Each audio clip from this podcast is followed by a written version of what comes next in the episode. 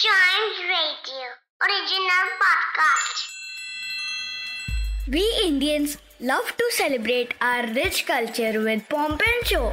In this podcast, we talk about the major Indian festivals, their significance, and ways to celebrate them.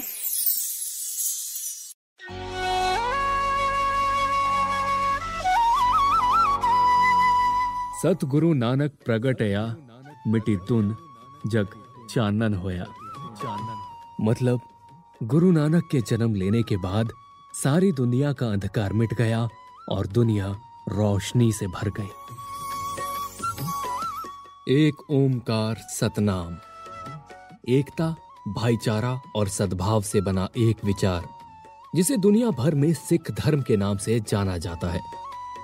होने को भले ही सिर्फ़ 500 साल पुराना धर्म क्यों ना हो, लेकिन सिख समुदाय से जुड़े लोग दुनिया के कोने कोने में देखने को मिल जाते हैं। और आज Indian festival at a glance के इस एपिसोड में हम बात करेंगे सिख धर्म से जुड़े सबसे बड़े पर्व, गुरु पर्व, यानी कि गुरु नानक जयंती की। गुरु नानक जयंती, जिसे गुरु पर्व या प्रकाश पर्व के नाम से भी जाना जाता है। ये त्योहार गुरु नानक देव जी की जन्म दिवस की खुशी में कार्तिक पूर्णिमा के दिन सिख समुदाय द्वारा खुशी और उल्लास से मनाया जाता है। दोस्तों, गुरु नानक जी का जन्म गाँव राय भोई की तिलवंडी, पंजाब, पाकिस्तान में हुआ, जिसे आज ननकाना साहिब के नाम से भी जाना जाता है। गुरु नानक जी के पिता का नाम था मेहता कालू और माता जी का नाम था माता तृप्ति देवी। और पिताजी द्वारा ही उनको नानक नाम मिला। नानक जी की एक बड़ी बहन भी थी, जिनका नाम था बीबी नानकी, जिनका नानक जी के जीवन पर बहुत प्रभाव रहा। बीबी नानकी की शादी होने के बाद नानक जी अपने बहनोई जयराम जी और अपनी बहन के साथ सुल्तानपुर आ गए और वहाँ के नवाब के शाही भंडार में नौकरी करने लगे। जिससे जुड़ा उनका एक किस्सा बहुत प्रचलित है। गुरु नानक जी एक बार तराजू में एक ग्राहक को अनाज तोलकर दे रहे थे।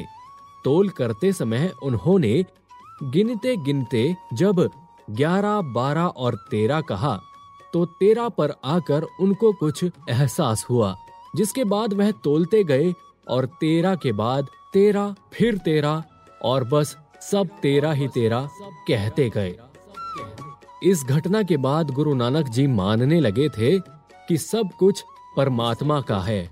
मेरा क्या है? नानक जी का विवाह साल चौदह में माता सुलखनी से हुआ और शादी के बाद उनके यहाँ दो पुत्र संतानों ने जन्म लिया।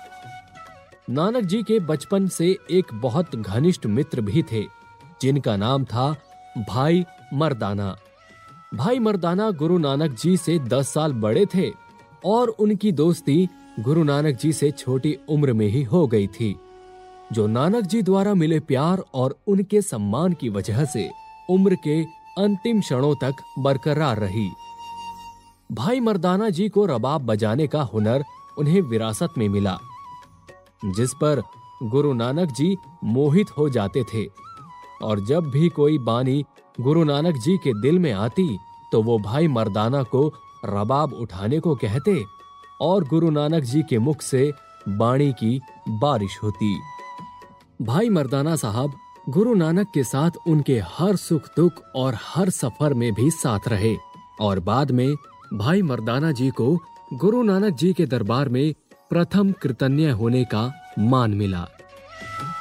गुरु नानक देव जी को उनके ज्ञान की प्राप्ति तब हुई जब वह एक बार काली बेन नदी में नहाने के लिए गए और तीन दिन के लिए आलोप रहे, और जब तीन दिन बाद काली बेन नदी से वह बाहर निकले तो उन्होंने बताया कि उन्हें ईश्वर की आवाज़ सुनाई दी थी, जो कह रही थी कि इस दुनिया में ना तो कोई हिंदू है और ना ही मुसलमान और ना ही मुसलमान।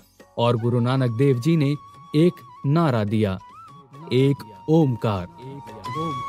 मतलब ईश्वर सिर्फ़ एक है, और बस उसके बाद उन्होंने सारा जीवन मानवता के कार्यों में लगा दिया। गुरु नानक जी को उनके कई महान कामों के लिए याद किया जाता है।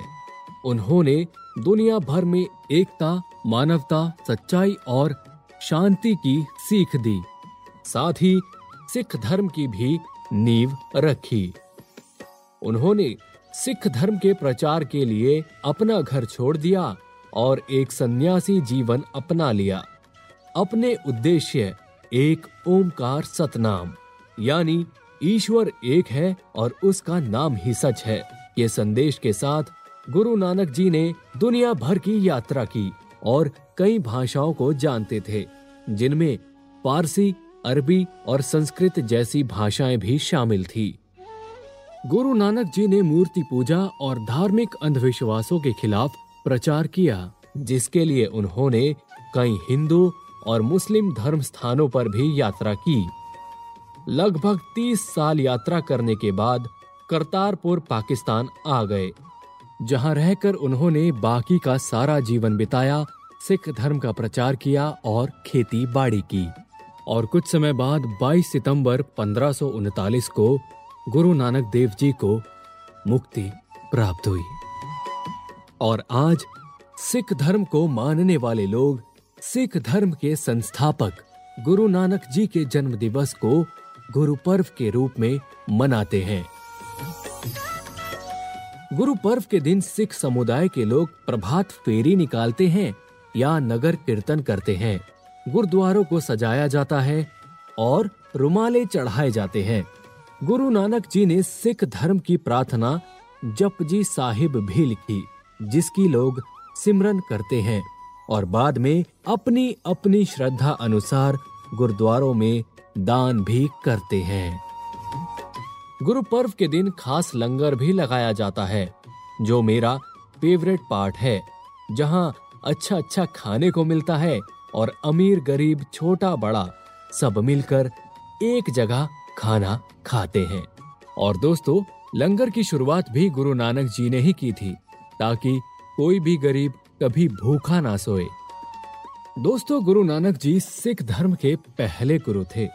इनके अलावा भी सिख धर्म के और गुरु रहे, जिन्होंने गुरु नानक के संदेश को आगे बढ़ाया। जिनमें दूसरे गुरु थे गुरु अंगद देव जी, तीसरे थे गुरु अमरदास जी, चौथे गुरु थे गुरु रामदास जी, पांचवे गुरु गुरु अर्जुन देव जी, छठे गुरु हर गोविंद जी सातवें गुरु हर राय जी, आठवें गुरु हर किशन जी, नौवे गुरु गुरु तेग बहादुर जी और दसवें गुरु गोविंद सिंह जी। तो दोस्तों Indian festivals at a glance के इस एपिसोड में आज इतना ही। उम्मीद करता हूँ कि आपको ये पसंद आया है। अगर आया है तो ऐसे ही और मज़ेदार त्योहारों के बारे में जानने के लिए सुने और भी episodes and yes do like share and subscribe to Indian festivals at a glance